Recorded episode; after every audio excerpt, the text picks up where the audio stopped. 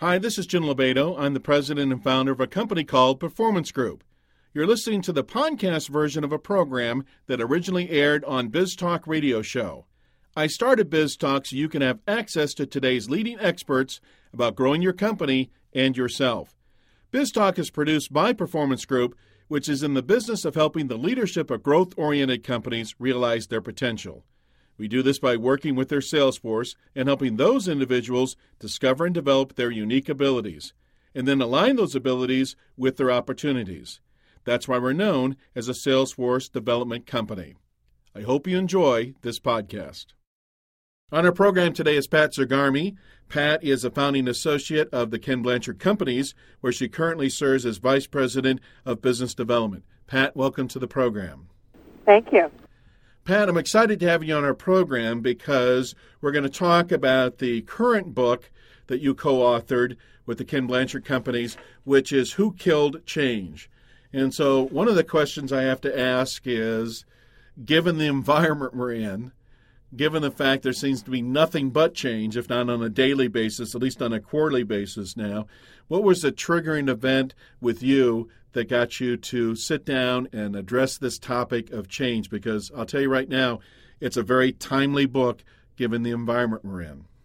We feel it's timely as well. Um, there's huge pressure in every segment of the marketplace um, to be adaptive, to change, to rethink, to re-examine how we're doing things, and um, that runs from you know public policy to you know understanding your market, to being more customer responsive, to being more innovative, and those pressures are creating um, just a huge churn and reaction in organizations. So my life's work has been on this notion of leading people through change, and with my colleagues Ken Blanchard, John Britt, and Judd Hoekstra, we put together this little book to get people to really think about why is it that there's almost always kind of a knee-jerk reaction and you know change dies.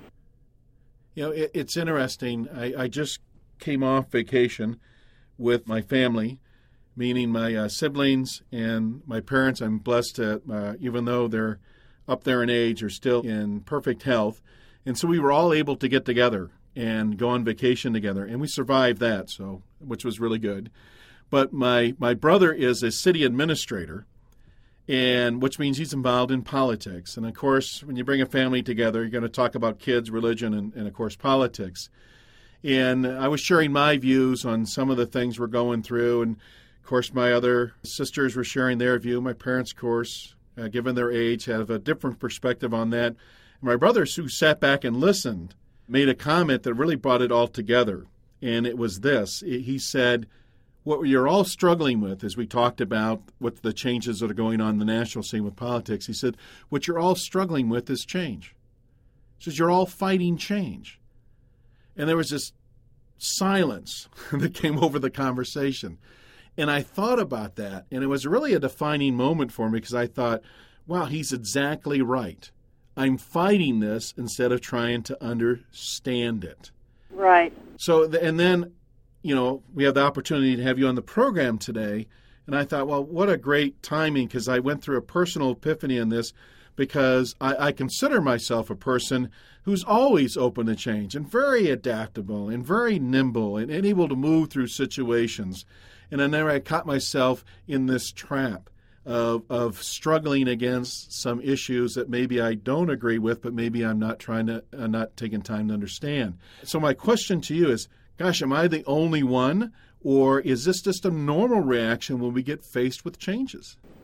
You know, Jim, I think when people are faced with change, a common reaction they have is how will this impact me personally? What am I going to have to give up, not gain?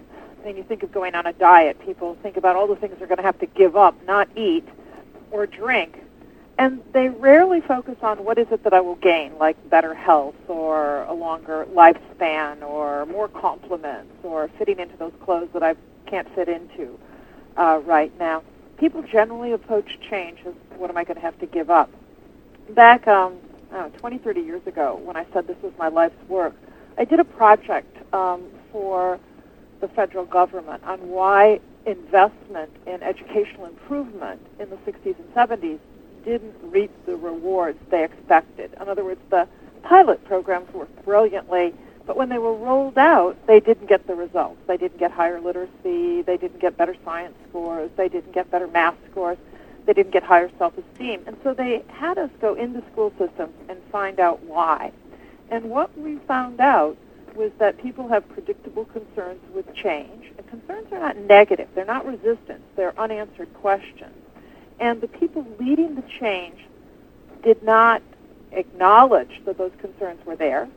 People talked to each other about them, but they were never able to talk to the people leading the change. So those predictable concerns um, that were raised when people were faced with change, those concerns went unsurfaced, unresolved, unanswered, and therefore people complied initially with the change if they had to, but they didn't cooperate with the change. So I think a big reason to understand why change fails is that people have concerns that are often unaddressed. And what we found is that there were six sort of predictable stages of concern that people had. And I think it's a lot about what your family was, was talking about on this vacation. And you mentioned one is uh, what will they have to give up? You know, I'm going to lose this if we change. And you said there's some common ones out there. Could you share with our audience some of the other common themes that people are going to have when they're faced with a change? Well, I think the first sort of broad bucket of concerns that we came up with when we did this research is information concerns. People want to know what is the change. Don't sell me on it, just tell me about it. I'm smart. If you share with me the information you have, I'll come to the same conclusion you came to about the need to change. So this is all about creating kind of a compelling um, business case for the change. Why do we need to change? And you know, traditionally in organizations we hold on to information. Information has historically been power. And so leaders in organizations are often reluctant to share the information to create a really clear picture about what is and what could be. So people have information concerns. I, I don't get why we have to change. I, I think we see that right now. Kind of people will sort of acknowledge that the healthcare system's a mess, but there's really not good data about what is and what could be. So I think that's the first bucket of concern. Second bucket of concern, and, and singularly, this explained why most changes in school systems and subsequently in organizations that we've worked with have failed, is people have personal concerns. They have concerns that say, how will this change impact me? Will I win or lose? Will I look good? Will I be able to master new skills? Will my friends be impacted? What? Uh, how will I find the time to do this? All of these are personal concerns, and when faced with change, people have personal concerns. Again, it's related to what I said earlier: what am I going to give up, not what am I'm going to gain. And unless leaders of change kind of address personal concerns, change stalls out, or people comply, they don't cooperate. And then let me just um, talk quickly about the third stage of concern because these were sort of predictable and sequential as we did this research. And that's the concerns related to implementation. Often change is announced, um, and it's really not well thought through. Um, you know, sort of the, the notion the devil's in the details. Implementation concerns relate to how do we really do this? What if it doesn't go the way it was planned? You know, where do I get help? You know, it's it's like people when they're asked to change want to know who's the person I call if this isn't going the way we thought it was going to go. And so these three stages of concern, information, personal, and implementation concerns, really explain a lot about why change stalls out in organizations. We're talking with Pat Zigarmi, and the book we're referring to is Who Killed Change, which just came out, co authored with Ken Blanchard and John Britt. And Pat, it's interesting that as you talk about those three levels, when you hear you talk those through, I can imagine our audience sitting there say, well, okay, that's logical. Uh, gosh, that kind of makes sense. I can kind of understand that. And yet there's this resistance from leaders to share information. And I don't think it's maybe intentional, but did your research show why leaders sometimes don't delve into sharing the information that if the people had it, they could come to the conclusions, like you said, that the leader came to? You know, I mean, historically, as I said before, information has been power. so Okay. usually it's the people higher up in the organization that have access to information. There's some, I think, question of trust. You know, if the people had the information, what would they do with it? Um, and so I, I think there's this caution about sharing information. But in Blanchard, we're quite um, fans of, you know, transparency, of telling people what you know, of describing what is and what could be. Um, I think one of the things that's really important, Jim, to acknowledge here is people don't want to be sold on change. Mhm. Try to push them too far, they react. You know, the whole notion from Kurt Lewin in 1947 was driving versus restraining forces. And if you push too much for change, what happens is people automatically react against it. He said that what you have to do is instead co-opt people. You have to bring them around to your point of view, and you do that by sharing information. Pat, we've been talking about your book, Who Killed Change. So let me ask you this Who in an organization really kills change? You know, in this book, we talk about, um, I think there's 13 different culprits or suspects. Mm-hmm. And I think all of them play a part. Um, the culture of an organization can sometimes kill change. Um, and there can be extremes. There can be a culture that's oriented towards consensus, and therefore we can't reach consensus about the change, and so it stalls out. Or it could be a culture of command and control, and again, therefore people don't feel that they can influence what's happening to them. Um, sponsorship, um, you know, the, the senior leader who has the authority to initiate or launch the change and dedicate resources to it.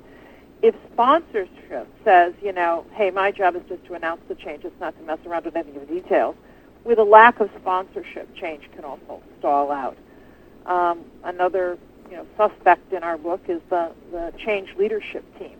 And we've all been in organizations where a group of leaders get together, they make a set of critical decisions about change, and then one breaks rank. You know, they leave the meeting, even though there is an agreement um, about a direction to take, and one says, "Hey, let's just wait and see what happens here." You know, I don't know if we need to pay attention to this. And the minute there's that lack of alignment, again, that lack of alignment at the leadership team level can cause change to die or you know be killed. Um, are several other characters in the book, and I'm happy to describe how each of them sort of kill change, if that would be helpful. You explain to our audience that how your book is laid out, because I thought it was, again, fantastically done. As you, in not only this book and other books, and also your partners in the organization have been able to do, write books that are just so well laid out in terms of easy to read, easy to understand, but are sometimes complex or challenging issues. And in, in this case, you have a wonderful diagram on, on page six, which shows all the usual suspects, as it were, of what change, in other words, who would kill change. And, you know, at the top of that diagram, you have the sponsorship behind that. And if so, if the person doesn't own that process, then they're probably not going to move ahead. So, one of the questions I have just centered around that, that sponsorship. In your experience, if someone starts change, generally what gets them off track? Why does it just shift away at that sponsorship level? I think change gets uh, derailed for lots of reasons. Um, one is people leading the change think that announcing it's the same as implementing it, so they don't deal with implementation concerns. I think um, another reason is that there's not enough dialogue about the change. Um, you know, people again engage in leaders leading change engage in one-way communication, not in two-way dialogue. And I always believe that people closest to the problem that, that needs to be addressed or closest to the customer who's uh, challenged by the way we do business, people closest to the problem, those are the people who've got the answers about what needs to change and how it needs to change.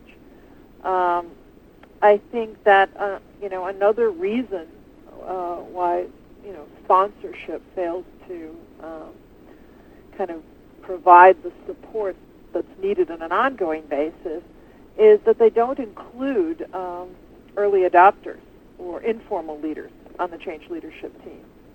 And another reason might be that they don't align the systems of the organization, you know, with the change. I mean, how many times have I, in a business development role, seen a company not align the compensation system with the behaviors they want from people. So they say, well, let's do team selling, for example, but you know the reward system still uh, pays people for individual contribution. So I think sponsorship plays a big piece of this. But as you know, when um, the way the book is laid out, um, when the agent, uh, the Columbo-like character, you know, approaches the company to investigate who killed Change, um, he finds Change, you know, dead on the on the boardroom table, uh, apparently um, a homicide, and uh, probably poisoned to death. And so he begins to round up these suspects, and sponsorship's only one of the 13 uh,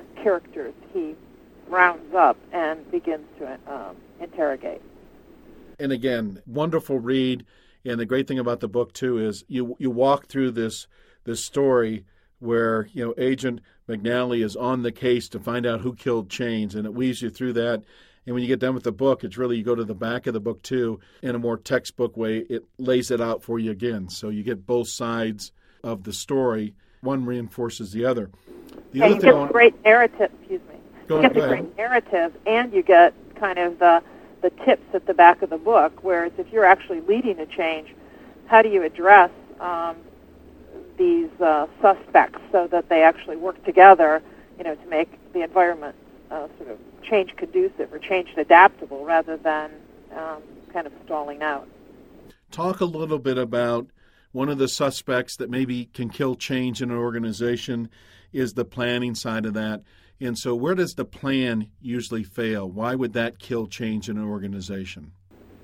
Well, plan's an interesting character because um, we sort of portray this suspect as, as someone who hasn't put the priority of the particular change um, out on the table. So, you know, everything is urgent in the organization. Everything is a priority. So, without a clear sense of what's more important than something else, you know, people again don't think they can outlast it. you know, they think they can wait it out.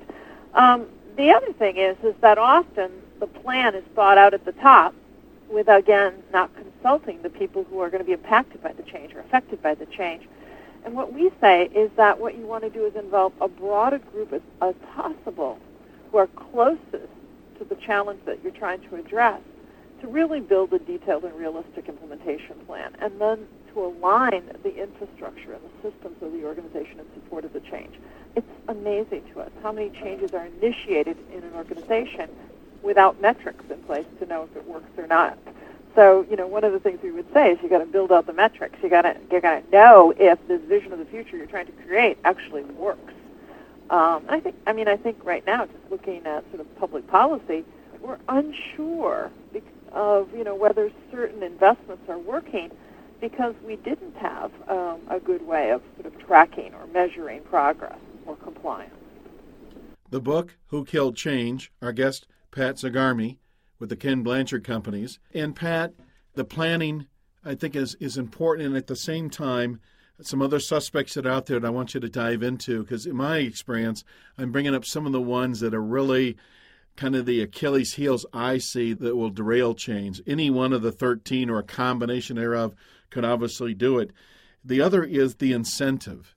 And so sometimes the incentive is pretty obvious. Like right now, there may be a huge incentive for whatever reason in your department, in your company to uh, facilitate change because of what's going on with the economy. Other than the reasons why seem to be clear when we launch, how does incentive kill change after it gets started? Well, incentive is two parts. Um, incentive is recognition for the fact that your behavior is changing compliance with the change.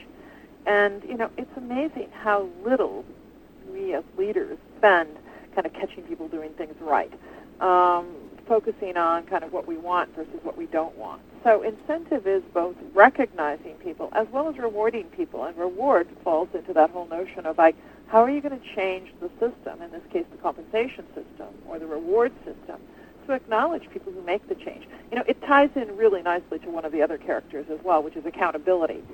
You know, one of the suspects in our book that kills change is when there's no follow through. You know, when the behaviors um, that people are expected to do are done and there's not treated or recognized differently.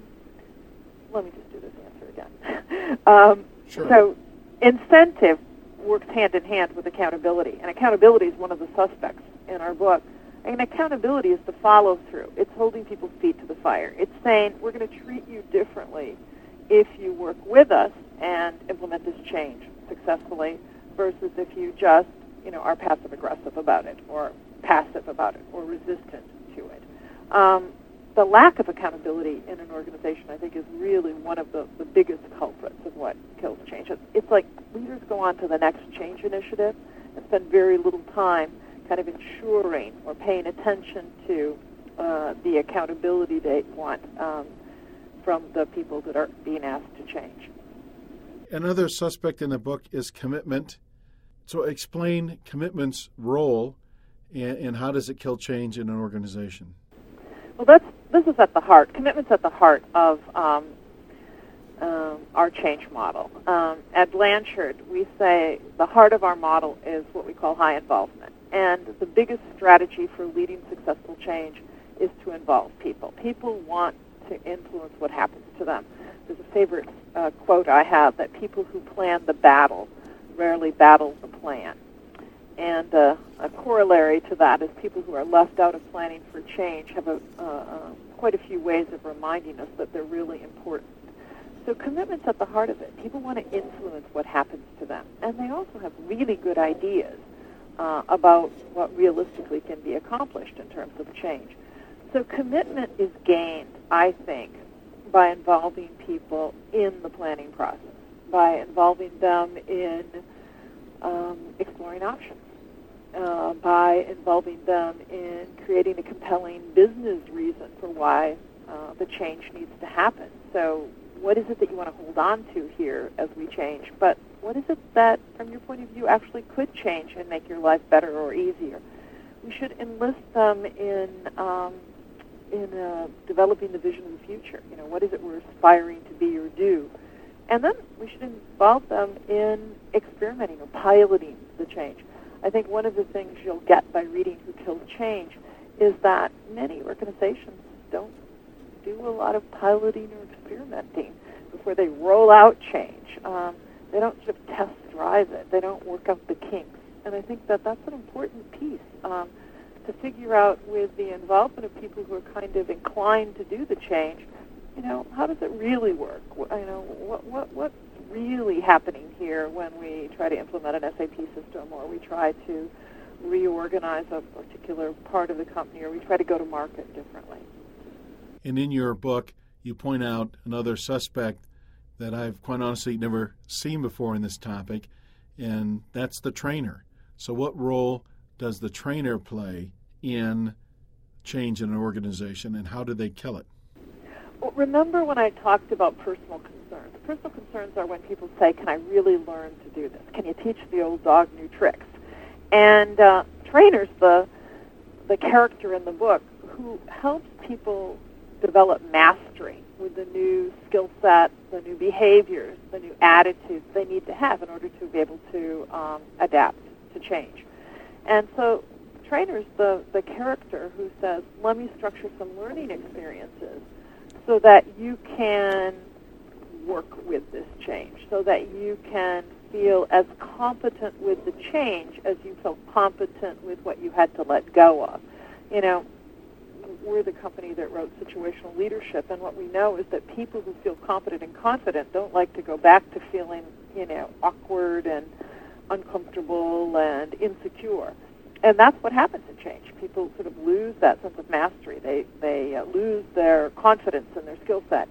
And what we need is a character like trainer or a coach to provide people with um, the competency building and the um, confidence building experiences so that they actually can let go of what they're leaving behind and adapt the change the, the change behaviors. Pat, it's been my experience that recently everything is open to examination in a business right now. So I imagine people in our audience are thinking about the changes they have in their departments or in their, or in their organization and how they go through that. One of the questions I have as people think about implementing change, let's say they're in the planning stage and putting it together, based on your experience, how long does it typically take to affect change in an organization? A lot longer than you think it's going to take. That would probably be my answer. Um, we tend to underestimate how long it takes, you know, to lead change. I mean, when you look at the stats on the number of change efforts that fail, I mean, Harvard says that as much as 70% of the changes initiated in organizations and businesses fail. And, uh, you know, there's some predictable reasons why that happens, but one of them is they underestimate the amount of communication it's going to take, the amount of piloting and experimenting and test driving it's going to take, the amount of working out the kinks it's going to take, um, the amount of thinking through things like accountability and metrics and infrastructure that supports the change. So um, it takes a lot longer than I think we think it's going to take. In your experience, again, as you, as you worked with, with companies, what's the downside you see happen in an organization when we rally the troops, announce this big change we're going to make, and sell people on the idea of why it's going to be so much better for them, and go marching off, and then it it just fails. you know, what's the impact you have seen in an organization? Well, I think one thing is people think they can outlast it. You know, so this tool will pass, and so you get kind of a passive reaction to change. You know, get an apathetic reaction to change, and you may get some outright outright resistance. Um, you know, to it that you know, I've, I've always found it's easier to work with people who are kind of neutral or or positive than it is to work with people who are neutral and negative, or neutral to negative. And you know, it's it's funny um, because when there's a history of unsuccessful change in an organization, you have more people in that neutral to negative camp than you have in the neutral to you know maybe I'll give this a shot kind of camp. And so every time you kind of misstep and a change fails or derails, you know, you build up this kind of cynicism that, um, you know, I, I can just outlast this thing. You know, they'll change their mind. You know, the context will change. I really won't have to adapt. Pat, you've been studying change for some time. You've mentioned you've kind of made that a lifelong mission of yours. So let me ask you this what's changed about change? Uh, we, we used to think that we could plan for it. I mean, when I wrote my doctoral dissertation, it was based on Kurt Lewin's model, and it was we need to unfreeze an organization, um, we need to change it, and then we need to refreeze it. And the reality is there is no refreezing. I mean, we live in much more a condition of permanent white water. Um, and what do we know about white water? It's turbulent. It's externally controlled. There's, it's very hard to find the eddies. You know, you sometimes have to go backwards or upside down in order to go forward. Um, you know, it's scary and it's thrilling at the same time. I think it's a much better metaphor to say um, we have to manage change in this condition of permanent white water rather than in a kind of linear, thoughtful, rational process.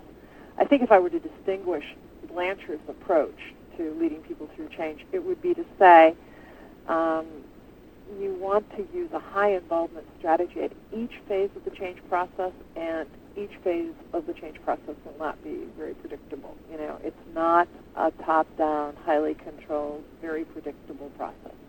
I think that's the biggest thing that's changed. Well, then that, begs the question then for our leaders out there who are listening in what's the one thing they can do or the three or four things they can do to improve how fast and flexible and nimble they have to be with their organizations today? Okay, good question. Um, one is spend time looking for the people who are on your side. Um, you know, Casey Stengel, the, the great baseball coach, said, um, you know, I've always found it's pretty hard to keep the people who hate me away from the people who haven't made up their mind yet. You know, and I love that notion because it's it's we need to focus on the people who haven't made up their mind yet, and um, and we need also to focus on the people who are kind of advocates for the change. You know, whenever a change is proposed, there are some people who are interested in it, willing to experiment with it, open to it. I would try to find the advocates in the organization for what you're proposing and to really pull them in to the planning process, to highly involve them in planning for and thinking through uh, the change. So I'd work with advocates, and I'd increase the frequency with which people who are positive talk to people who are on the fence or who are negative. That would be one thing I would do. Second thing I would do is I'd go towards the concerns. Um, you know, people have predictable concerns uh, with change when it's introduced. Um, information, personal, implementation concerns. And I would go toward them. I would, uh, they're there. I mean, they're talking to their friends about them. They're, you know, talking over Twitter about them. They're, you know, networking about them. They're just not talking to you, the people who are leading the change. So I would go toward it. I would set a, a ground rule that whenever you introduce change, you can only talk in a meeting for, you know, half the time. And the rest of the time has to be spent listening, gathering information, finding out what people's concerns are, and then going back to a small group of people and systematically addressing those concerns. I think you can diffuse a lot of the resistance to change by really taking the concerns as questions and using it as an opportunity to educate. If you're wondering whether or not your organization is ready for change, you can take a mini assessment by going out to www.whokilledchange.com. Pat, is there one question that I should have asked you today that I haven't asked you about who killed change? Um, you know, in this book, it's kind of like the old clue game we used to play as kids. You know, it's Colonel Mustard with the candlestick in the library. Um, and what we know is that in this book there are a number of suspects, 13 of them, who killed change. But the question is, is how do they do it?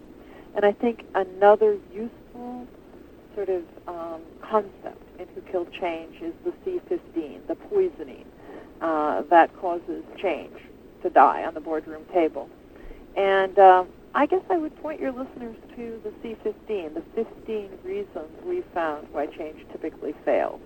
And if we can, in effect, um, really think through how we're not going to use that poison to kill change in our organization, we'll also have a higher probability of success. The book is Who Killed Change. Our guest has been Pat Zigarmi. And Pat, if people want more information, obviously they can get the book by their local bookstore, or go out to Amazon or in the online locations and find that. But if they want more information on Ken Blanchard companies, uh, where would they go?